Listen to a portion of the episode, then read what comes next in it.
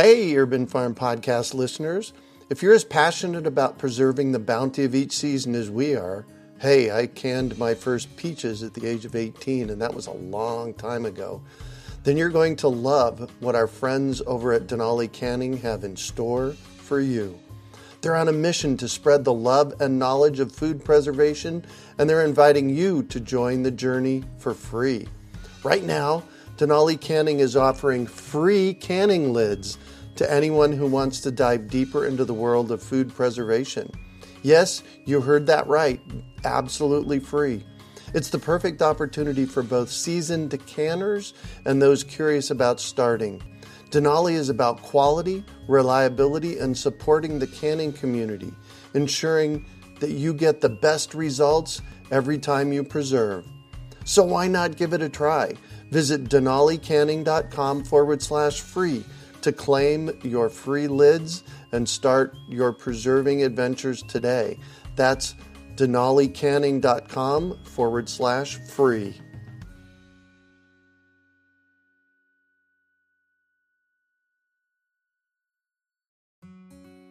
Greetings, urban farmers, gardeners, and healthy food visionaries. Farmer Greg here, and welcome to the 771st episode of the Urban Farm Podcast, where every day we work together to educate and inspire you to become part of your food revolution. I think one of the ways we go south as humans is not recognizing we're part of nature and that we share nature with everything else.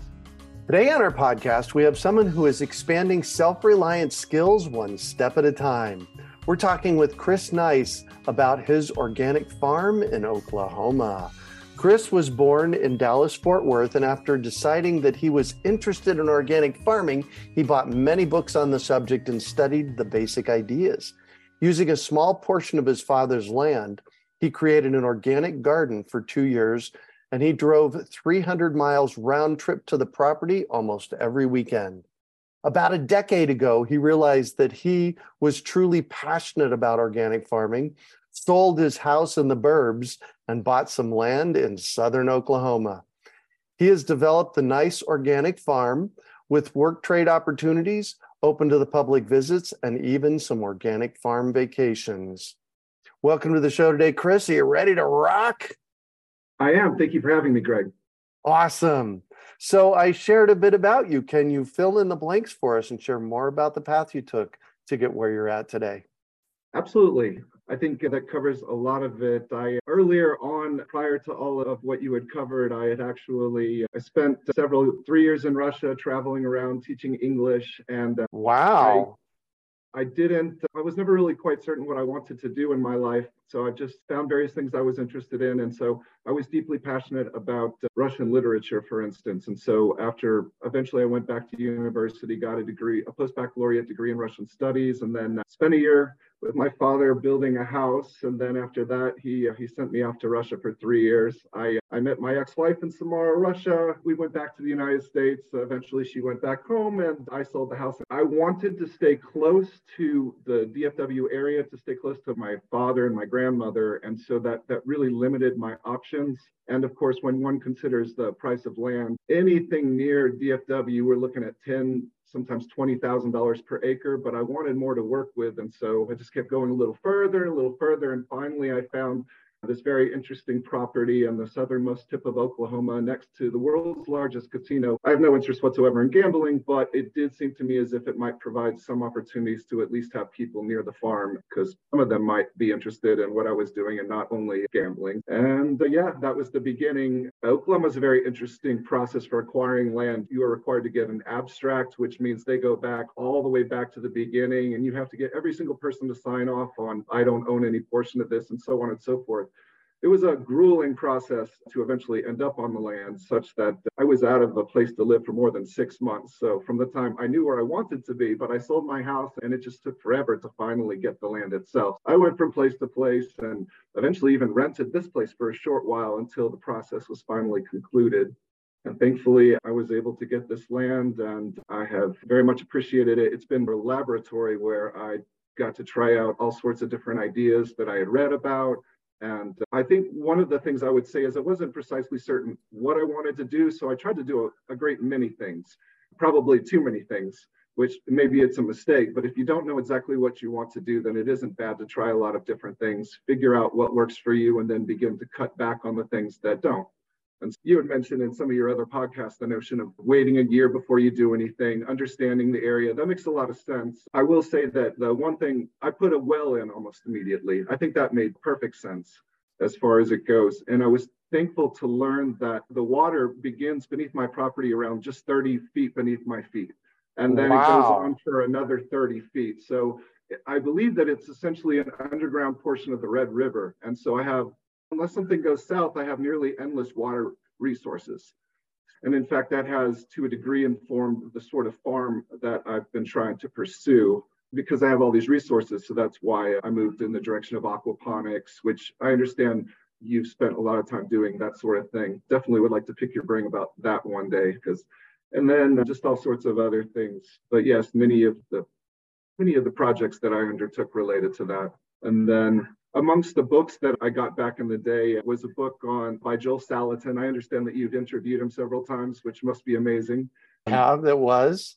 And amongst which was like how to make twenty thousand dollars on ten acres in six months or something like this or whatever. And I didn't even know who this individual was, but I would say that he became almost like my guru a little bit in terms of so many so much of what he ha- has done is inspiration for what I try to do. I love how uh, he tries to put everything to work for him, the animals, and create systems that that all work together in really brilliant and interesting ways.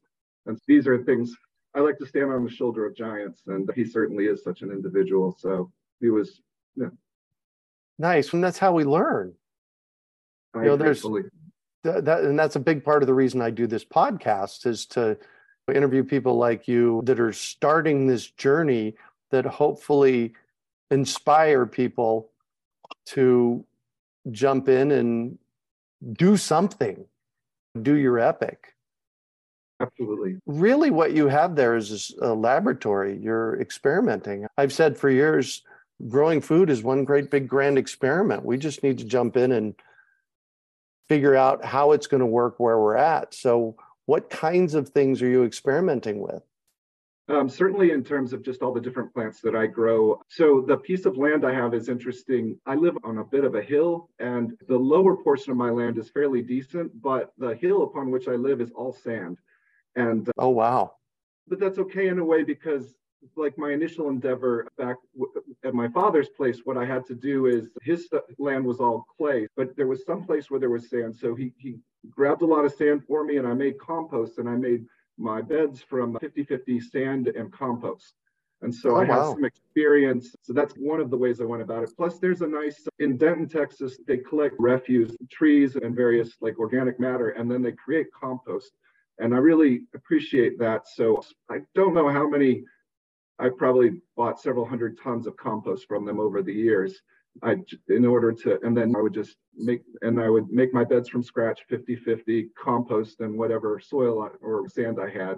And uh, but it's been tricky like the lower portions of my land do pretty well. They retain water well because there's at least some degree of organic matter and I've been working on it for 10 years. But as I go up higher it's uh, very difficult to I'm endeavoring constantly to add more organic matter. I'm playing with notions of like hugelkultur and things like that because of the drought issues and so on but yep. I'm still struggling with it. I was fascinated by the notion of drip irrigation because I wanted to ensure I had the best root structures. And so one of the things I did is eventually install a 1500 gallon black tub at the highest part of my land. And I've set up a system using just pressure. I've set up a system of drip irrigation that's able to hit maybe 50 or 60 different growing areas simultaneously. The trick, of course, is the water itself is rather high in iron, and so I have to ensure that, that it doesn't get clogged up. But when it's running appropriately and I'm on top of my game, I can basically drip, drip irrigate everything at once. And, wow. Um, and so it's so I would say that was you know, a decent success. Otherwise, i I think I grow 50, 60, 70 things that the we got the bulk seed buy recently from you guys, 75 different kinds of seeds. So I absolutely just right. love try everything, see what works, I'm inspired more recently to do a better job of saving seeds as a result of some of the information that you provided. So I, definitely want to do a better job of that. And having listened to a few of your programs recently, just figure out what works best for me and continue to save seeds. And let's see, I've done fruit trees every year. Got to do the tomatoes, of course. That's everyone's favorite. Peppers of all sorts of different types. I really like the Three Sisters. Oh, yes shortly in the next week or so we'll begin to plant the corn and we'll wait for two or three weeks until the stalks are long enough. Then we'll plant the pole beans and then go with squash or some sort of melon or something like this. And then for a long time i was really fascinated by dehydrating food and i found that there was a lot that i could do with that. That's one of my many passions is is just food. I'm a foodie for sure. Yeah, let's not go there yet because I have oh, some specific questions about that that I'm excited to ask you about. But okay. really, what you've been doing is experimenting with different things to see what would work. That's absolutely so true. It looks like you tried a bunch of everything. I have. And you're deciphering your way through what's working. So, what's working? And, and, when I let me clarify that further, what's given you're running a farm, what's working to make money? Ah, the eggs do well as far as the chickens go. I've made products associated with my tomatoes. I'll make things like salsa roja, salsa verde, and dehydrate that into a powder. And so do things like that. I have, see, part of the issue is it's tricky about what you can legally sell because, for instance, I raise rabbits, and in Oklahoma, rabbits are considered rodents, and I don't think you can legally sell them at all. But if oh, I wow. go down the road to Muenster, Texas, I can buy a, one carcass of a rabbit for 25 bucks. If I could have that price point, then that could be my business. But uh, I imagine the chicken lobbyists ensure that doesn't happen or something like this. Hard to say precisely. Let's see what else. I have, okay, a recent one that I think that I would like to create a product from and maybe eventually sell successfully would be the elderberry that we do on the farm. Um, oh. I know that I'd say I don't want to get into it. Like I just listened to the young lady that you had on some episodes previously, and yeah, it's fascinating what you can do with it. What we've been playing with uh, is the we make a freeze dried version of it. That's absolutely amazing. But recently I did some research and I have all this extra mint and I wasn't precisely sure what to do with it. It's so invasive and frustrating at times, but it turns out that has some great benefits in terms of health. So I was wondering if I could add a little bit of mint to the elderberry concoction and these sorts of things. I'm fascinated by the notion of medicinal herbs and creating things to uh, engender health without using our medical system, which seems more based on profit. Oh, I call that our death care system. Yeah, I wasn't going to say those sorts of things too. I haven't heard enough about how you say such things, but that would be a whole different topic. I have done a yeah. deep dive on the system in which we live. And one of the things that motivates me to divorce myself from it is the more and more I understand what motivates it and why it is what it is. Yeah, yeah, precisely. And elderberries, those are exciting. I that interview with Samara on the podcast propelled me in the direction of I have a hundred elderberry plants that are getting ready to go in the ground in the next 60 days. So um, did you buy those elderberries before the conversation or after? After. Okay, that's awesome. Okay. Yeah. All right. That's wonderful. Yeah. And so I found a local provider, and elderberries, interestingly enough, just grow from cuttings. So you oh, can yes. cut a branch and stick it in the ground, and the dang thing roots. So I started with five plants and I made 200 cuttings. At and I got at least 100 to 150, I'd say 125 at least, yeah. made new plants. Not to mention those five plants have morphed into 50 plants. So they sp- it spreads so readily. Yeah. How long they've been on the ground? Just since last year, two years. This is the second year. Yeah, the first okay. year, we just began to get some berries and the birds came in. I recall that advice, which is pick them earlier. so don't wait because if you wait, then something will get to them first. And so that's actually excellent advice, which I will be taking advantage of. So I'm really curious about your farm. How big is it? And if I were to walk up the driveway, what am I going to see? First, it's an interesting question because the farm is not merely the eight or so acres that I own, it's additionally 54 acres across the road. A friend of mine decided that he wanted to have access to land, but he didn't want it just lying fallow and he wanted to find someone that would be interested in it. Initially, myself and three friends, we all talked about participating in this endeavor. One by one, they all flaked out, but I never did. And I am the steward of 54 acres across the road and I own eight acres currently, and I'm looking to acquire an additional five. If you wow. were to walk up the road, you would on the right you would first see a, a couple a plum tree and this I don't even know what sort of tree it is, a pretty purple tree that's relatively tall. I also had some peach trees and other things. One of the mistakes I've made in my farm is allowing goats to free range. Um, oh. so, so some of my initial fruit tree endeavors have failed as a result of goats. To, your, to all your listeners, be careful about goats. Keep them up, or just understand they anything you love, they will love more when they eat it and destroy it. As you walk up the driveway on your left and your right, you'll see quite a few black walnut trees. And uh, so the ground is littered with all these black walnuts, which means an endless supply of squirrels going up and down the trees. And additionally, I have uh, six dogs, two Great Pyrenees, two Anatolian Pyrenees, and two Border Collies. So there's an endless game in which the dogs endeavor to catch the squirrels, but the squirrels are much faster and they never, I have yet to see them ever catch one so far. And then once you get up to my house, which is just a short distance from up, it's probably a couple hundred feet. On your right up to my house, there is a, that's where the well is. And like I said, it, it goes down maybe 30 some odd feet and the water continues for another 30 feet. That was the first thing I did on the farm, and it allows, it definitely has informed the direction this farm has taken. And then to, to the right of the, the, I put in a series of fences to try and keep my livestock out of my growing areas. So we have what we would call the sort of upper middle garden, which is a series of 10 strips in which there's drip irrigation beneath each. And that's where I like to do the Three Sisters. And then going beneath that, you'll end up with, I'm actually going to grow peanuts beneath that because the price of livestock food is skyrocketed so much that I'm endeavoring as best I can to produce my own feed. So the feed I use, I, I have a feed from Tony's Feed and Seed in Muenster, Texas. It uses no soy and no corn. I believe that you are what you eat eats. And so I want to make sure that the animals on my farm eat the best sorts of things. Right. So they get a 22% protein feed, and I feed everything on the farm that actually. My dogs will eat it. My every sort of fowl. I have birds, like I have guineas and chickens and ducks, and I used to have quail, not any longer geese, turkeys. I love bourbon red turkeys.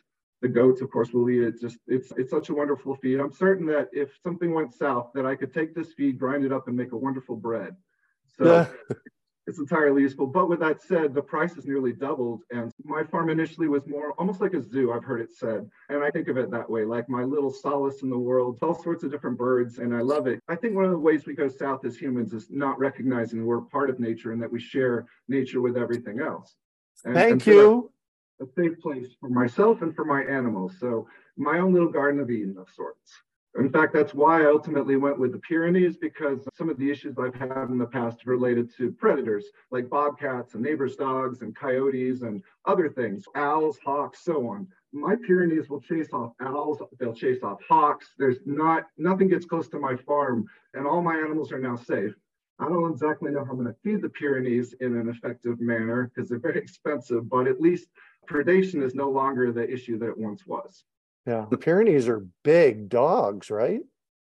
Yeah, the Maximus is my younger male. He'll probably end up being 150 plus pounds, and the Samson is, about 150. And uh, yeah, which I always like big dogs. Yeah. Okay, so continuing down from the where I'm going to put the peanuts, I read this book called Animals, Vegetables, Miracles, and the, the author was talking about locavorism, and she was waxing eloquent about asparagus and how it's the very first thing that shows up at my father's place, I wanted the joy of asparagus, but I didn't have three years to wait. So I cheated and I found a place in Tennessee where I could buy three year old and put them in the ground. And so I got asparagus the first year. I have an excellent patch of asparagus, which continues to create additional asparagus. And the notion that it'll be there for 20 years or thereabouts if I treat it well, I love that. And yes, to me, I consider the beginning of spring to be the moment in which the first spear breaks the ground. That's ah, it's on. So I'm always excited when that happens. Um, nice. Um, beneath this, there I used to have a lot of strawberries. I need to, they are not there now. I don't know. I've got some beds there to work with. I put different things in lettuce, other things. And then beneath that, it's where I have this massive effusion of, of the elderberry, which is growing constantly. And I have some blackberries and blueberries, goji berries. So just different things. And I got to say, as far as goji berries seem to be incredibly robust. I'm impressed. It seems like I can't kill them, and I've had so much success killing other things. That's a I, if only they were tastier. But I'm guessing there's some antioxidant properties that make them quite awesome. So who knows? I'll find their use. If things are dying at your hands, and that's what we learned from. Oh, I love it.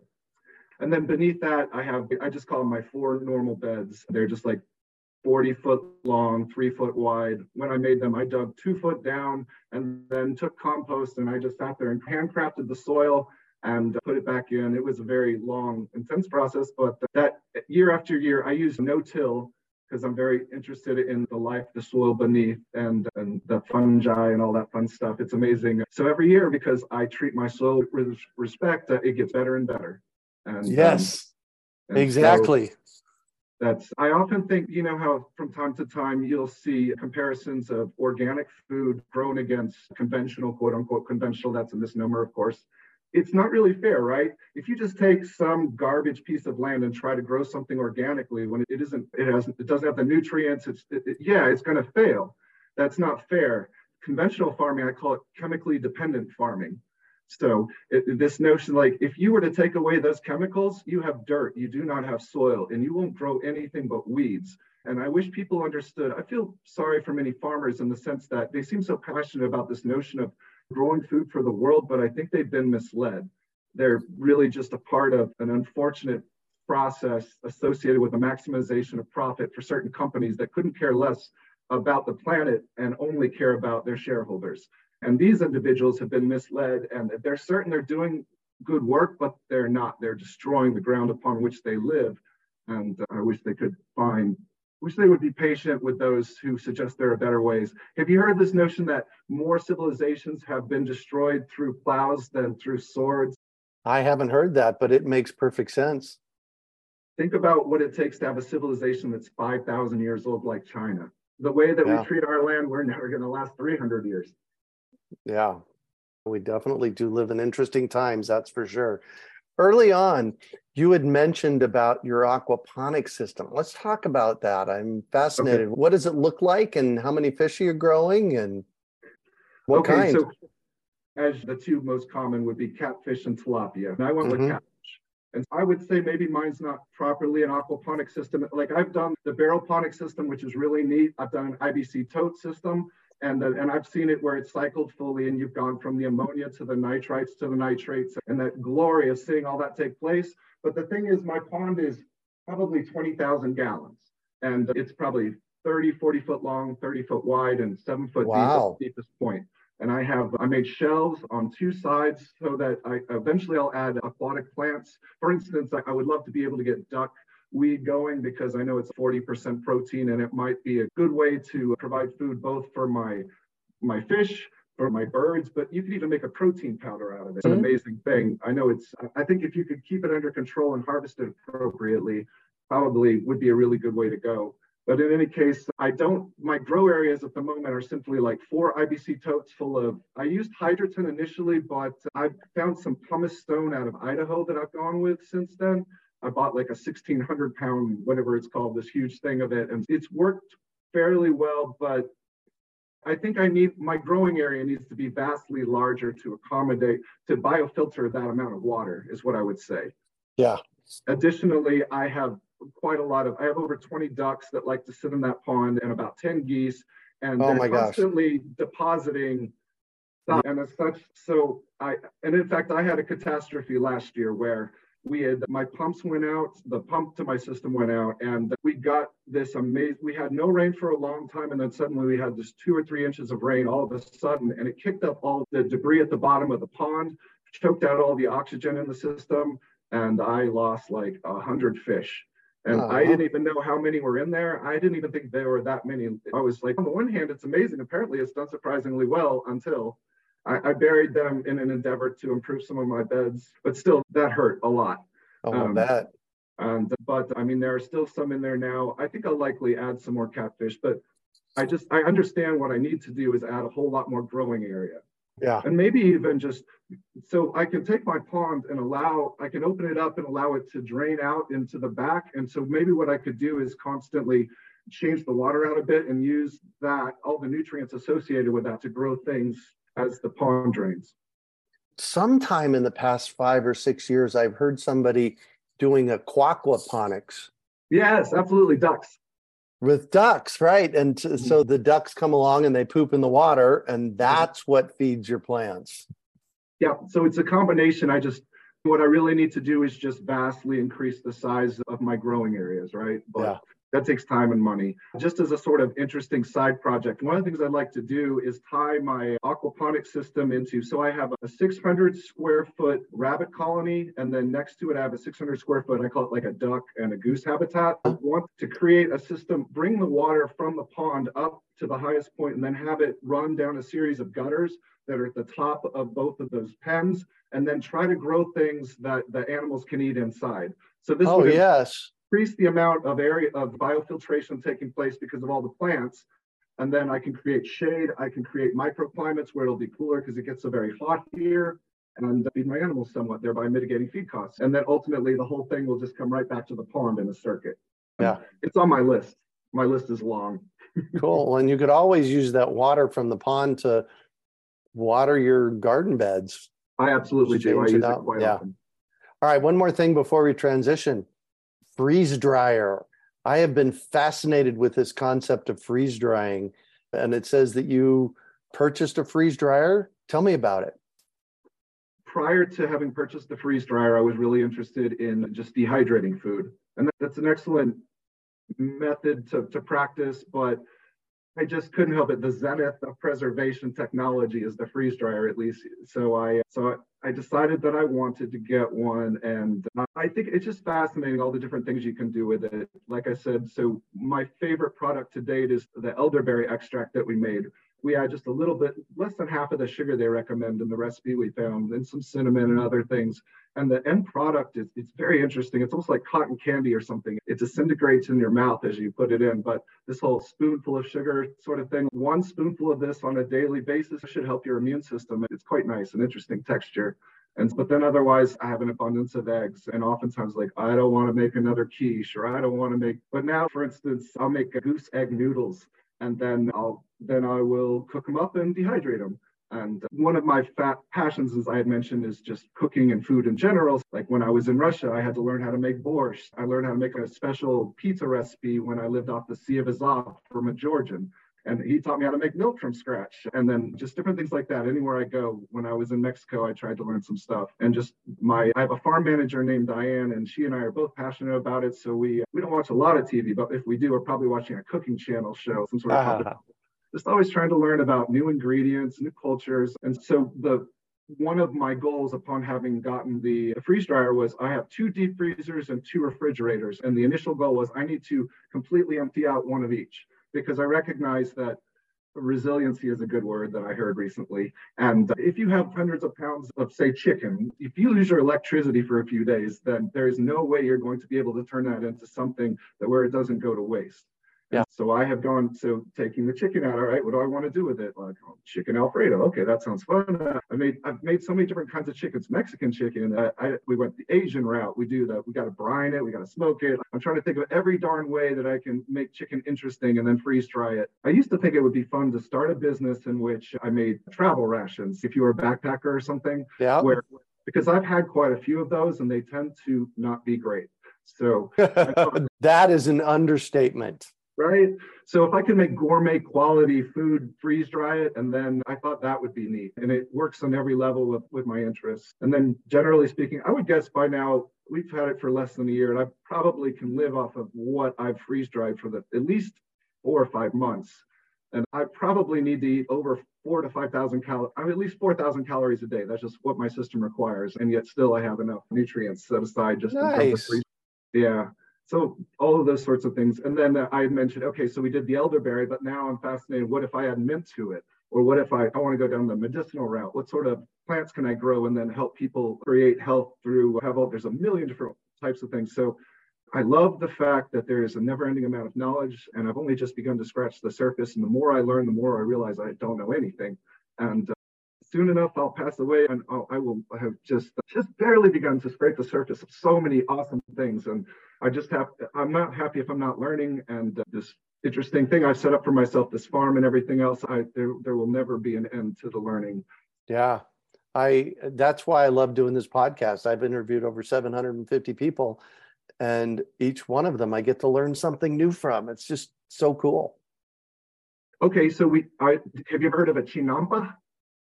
Chinampa? I haven't C H I N A M P A. So I'm also a little bit fascinated by ancient growing systems or things like that. So a chinampa is, it's like, it is the realization that swamps are the most fecund of all biomes.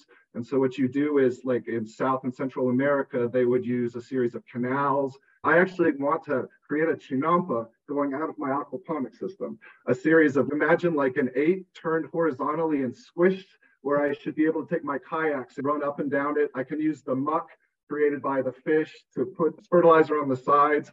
And I dream of just sitting over my kayak and harvesting my strawberries or something as I pass through these different things. And, and yeah, just resilient food systems, and all these different ways to, to combine every element on my farm such that they synergize. Nice. We have to do that. That is a brilliant way to build a regenerative system. Absolutely. Awesome.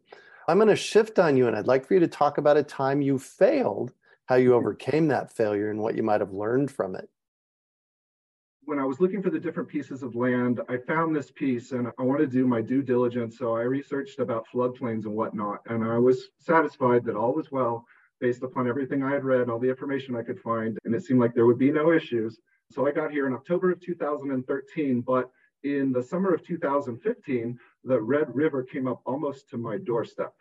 Oh my gosh at first I thought it was going to be the best year ever. Everything looked so glorious. I had endless amounts of rain, so my plants were just looking so wonderful. And but then it just never stopped raining, and it just never stopped. The Red River usually sits around, I don't know, five, 10 feet high based on this measurement or whatever. It was up to 42 feet. It was the record that it's ever achieved. It was wow. maybe five feet beneath like the bridge going across 35 from Texas to uh, Oklahoma.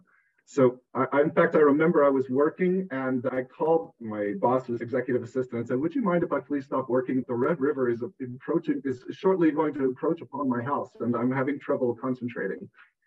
Wow. but, uh, thankfully it fell somewhat short, never made it to my house. But part of the fun to get to work, for instance, when I had to go in once a week, I would get in my kayak, wear a pair of shorts, had my work shirt on, put my laptop in a plastic bag, get in my kayak, kayak down my driveway, through the road, then up another road, and then carry my kayak to my farm manager's house where I would put it, and then walk a quarter mile through the woods, then to the high ground where my car was, put my pants on, get in my car, drive 65 miles to work, and then do the opposite in reverse. Anyway, so my failure was just not. So, my suggestion first off is if you're going to buy a piece of land, make sure you talk to the locals before you do so it isn't yeah. enough, like you cannot trust the information available as regards like floodplains necessarily I'm living proof. So what did I do to, to overcome it? I started, like I said, I live on a hill. So I just kept building my stuff further and further up the hill to ensure that, that my eggs weren't all in one basket. If it were to occur again, I knew there would be other growing beds and so on. And so that was that. It seems like almost as if I were hit by the plagues the first year that I did, I, I planted all these sorts of things. And the first thing that happened, I call it the plague of the grasshoppers. I've never seen more grasshoppers in my life. They everything I bought from top to bottom, onions, blackberries, it didn't oh, matter. Wow. I didn't know that a grasshopper would eat an onion bowl, but yes, they will. They'll eat everything. So that was the first one. When you walked, there was a wave of grasshoppers that would, you know, like just whoa, a couple feet away from you, they were just a cloud of them. So that was the first biblical plague. And then I call it the plague of the flood. And then lastly, I don't know, I suppose the plague of the neighbors' marauding dogs.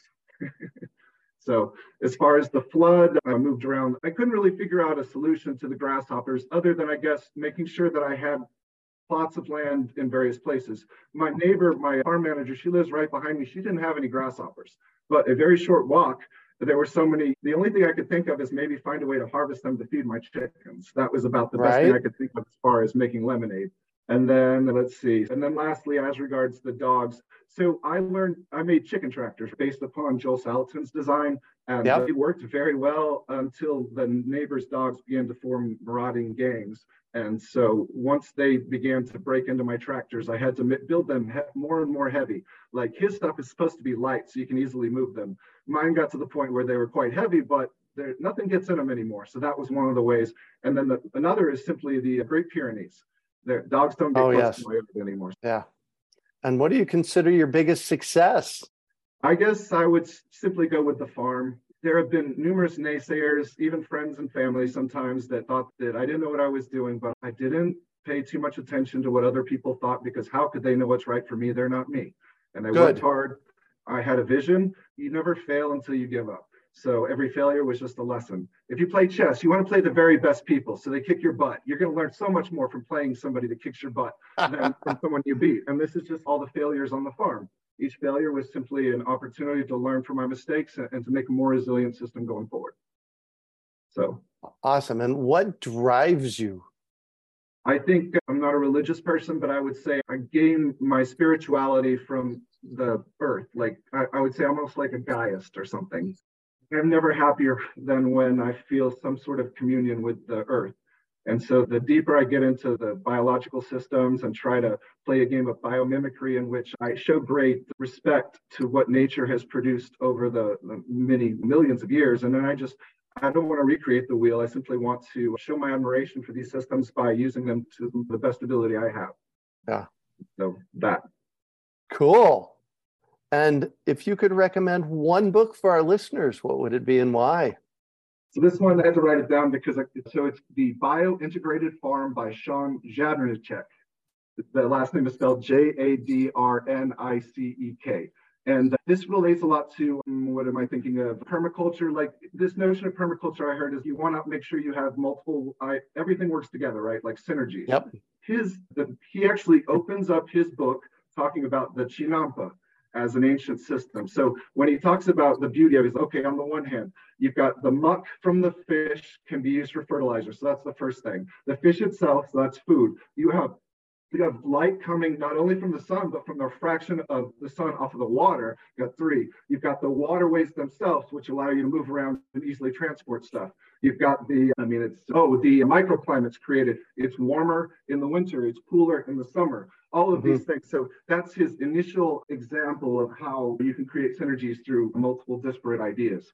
And because, as I've mentioned, I have essentially unlimited water, this book seemed perfect. It's amazing what he does in this book, all the different ways in which he, for instance, he talks about greenhouses and dig a nice channel in the middle of it to act as a heat sink so that uh-huh. you could potentially uh, have this notion of eventually maybe growing citrus year round using the, the qualities of water to contain heat and create microclimates, stuff like that. Yeah. So um, I if even if I don't follow his systems specifically, what I see is the brilliance of recognizing all the ways in which you can take different elements and combine them together to make where the sum is greater than their parts. Or it's yeah. Uh, that's something I've been working towards, and I think that book is absolutely fantastic for those interested in that concept. Yeah, the bio-integrated farm. I've seen it. I have enjoyed it very much. And what one final piece of advice do you have for our listeners? I think that the first thing that you have to figure out is what you're truly passionate about. And once you figure out what that is, then grit, G R I T. You, I think people, you just have to never accept no for an answer. Once you know what you want, then just allow that passion to drive you forward. Never stop until you achieve what you're trying to achieve.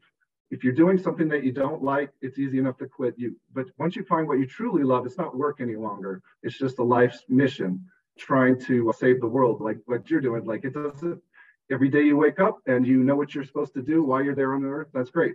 So figure out what that passion is for you and then and then approach it that way. If even no matter what, you will have a meaningful life if you do that in a way that the acquisition of material things will never provide you with that that at all. Oh, other also I would say don't waste money on crap. Save your money, pay off all your debts. I haven't had, I haven't paid a penny to, because I work in the financial industry, I understand the way in which it is inherently parasitic. We're like batteries in the matrix or something. There, there are people who spend half their lives working for some other entity through the interest that is just taken from them. Uh, don't do that. Just understand there's nothing more beautiful than freedom. These gilded cages of the house that you think you need that you can barely habitate because you have to spend all your time working to get it. The car that you think you need so that you can work the happiness you get when you're finally free when in fact last year i told my company that i was never going to go back in the office and that if they needed to they could fire me. And, and the reason i could do that is because i paid off all my debt and because i've created a system where i can produce most of my own food and i know exactly how to make money if i had to and so it, is true that I have not yet gone down the road of trying to make a lot of money. Honestly, I give a lot of stuff away. I want to help people around me. So uh-huh. I don't uh-huh. feel the need. I'm blessed. Like I, are you familiar with FIRE, finance, insurance, and real estate? Like these three entities used to make up like 9% of the GDP of the United States, and now it's over 50%. These wow. are inherently parasitic industries that make nothing whatsoever. But unfortunately, that's where you can make all the money. So I take the money from them and then I create the system here, and I even help my neighbors. Oklahoma is a desperately poor place. So if I could take money from the Northeast and all those blue bloods and bring it down here, then that's useful. That's if I were to quit, I wouldn't be able to do that any longer. And all I could do is yeah. Yeah. Before we got on, we talked about Ishmael and Daniel Quinn. And one of the things he proposes is that food used to be free. Mm-hmm. And then we locked it up. And you've taken notes from Ishmael and you're growing food and sharing it widely, which I love that. That's great. You rock, man. Thank you very much. Yeah, you bet. And thank you so much for joining us on the show today, Chris. It was my pleasure. It was really a, a, lot of fun to talk to you. Thank you. Oh, right back at you, man. How can our listeners get a hold of you? So you can contact me through nyczfarm.com. Nycz is spelled New York City Zoo, like N-Y-C-Z farm.com. I actually haven't updated that site in about five or six years, so it's a little bit behind the times. Like I haven't even put the aquaponic system in there, but there is a way to get in contact with me through that site. And who knows, maybe one day I'll update it again. There you go. Nice. And you can find show notes from today's podcast at urbanfarm.org forward slash nycz farm. That's N Y C Z farm. We hope you enjoyed today's episode of the Urban Farm Podcast. Remember to listen for tips, advice, and resources to help you on your journey with urban farming. You can find us on the web at urbanfarm.org or send us an email to podcast at urbanfarm.org. In the words of Vincent van Gogh, great things are done by a series of small things brought together. Be encouraged that with each lesson learned and skill developed, you are one step closer in the direction of your dreams. Hey, Urban Farm Podcast listeners. If you're as passionate about preserving the bounty of each season as we are, hey, I canned my first peaches at the age of 18, and that was a long time ago then you're going to love what our friends over at Denali Canning have in store for you. They're on a mission to spread the love and knowledge of food preservation, and they're inviting you to join the journey for free. Right now, Denali Canning is offering free canning lids to anyone who wants to dive deeper into the world of food preservation. Yes, you heard that right. Absolutely free. It's the perfect opportunity for both seasoned decanters and those curious about starting. Denali is about quality, reliability, and supporting the canning community, ensuring that you get the best results every time you preserve. So why not give it a try? Visit denalicanning.com forward slash free to claim your free lids and start your preserving adventures today. That's denalicanning.com forward slash free.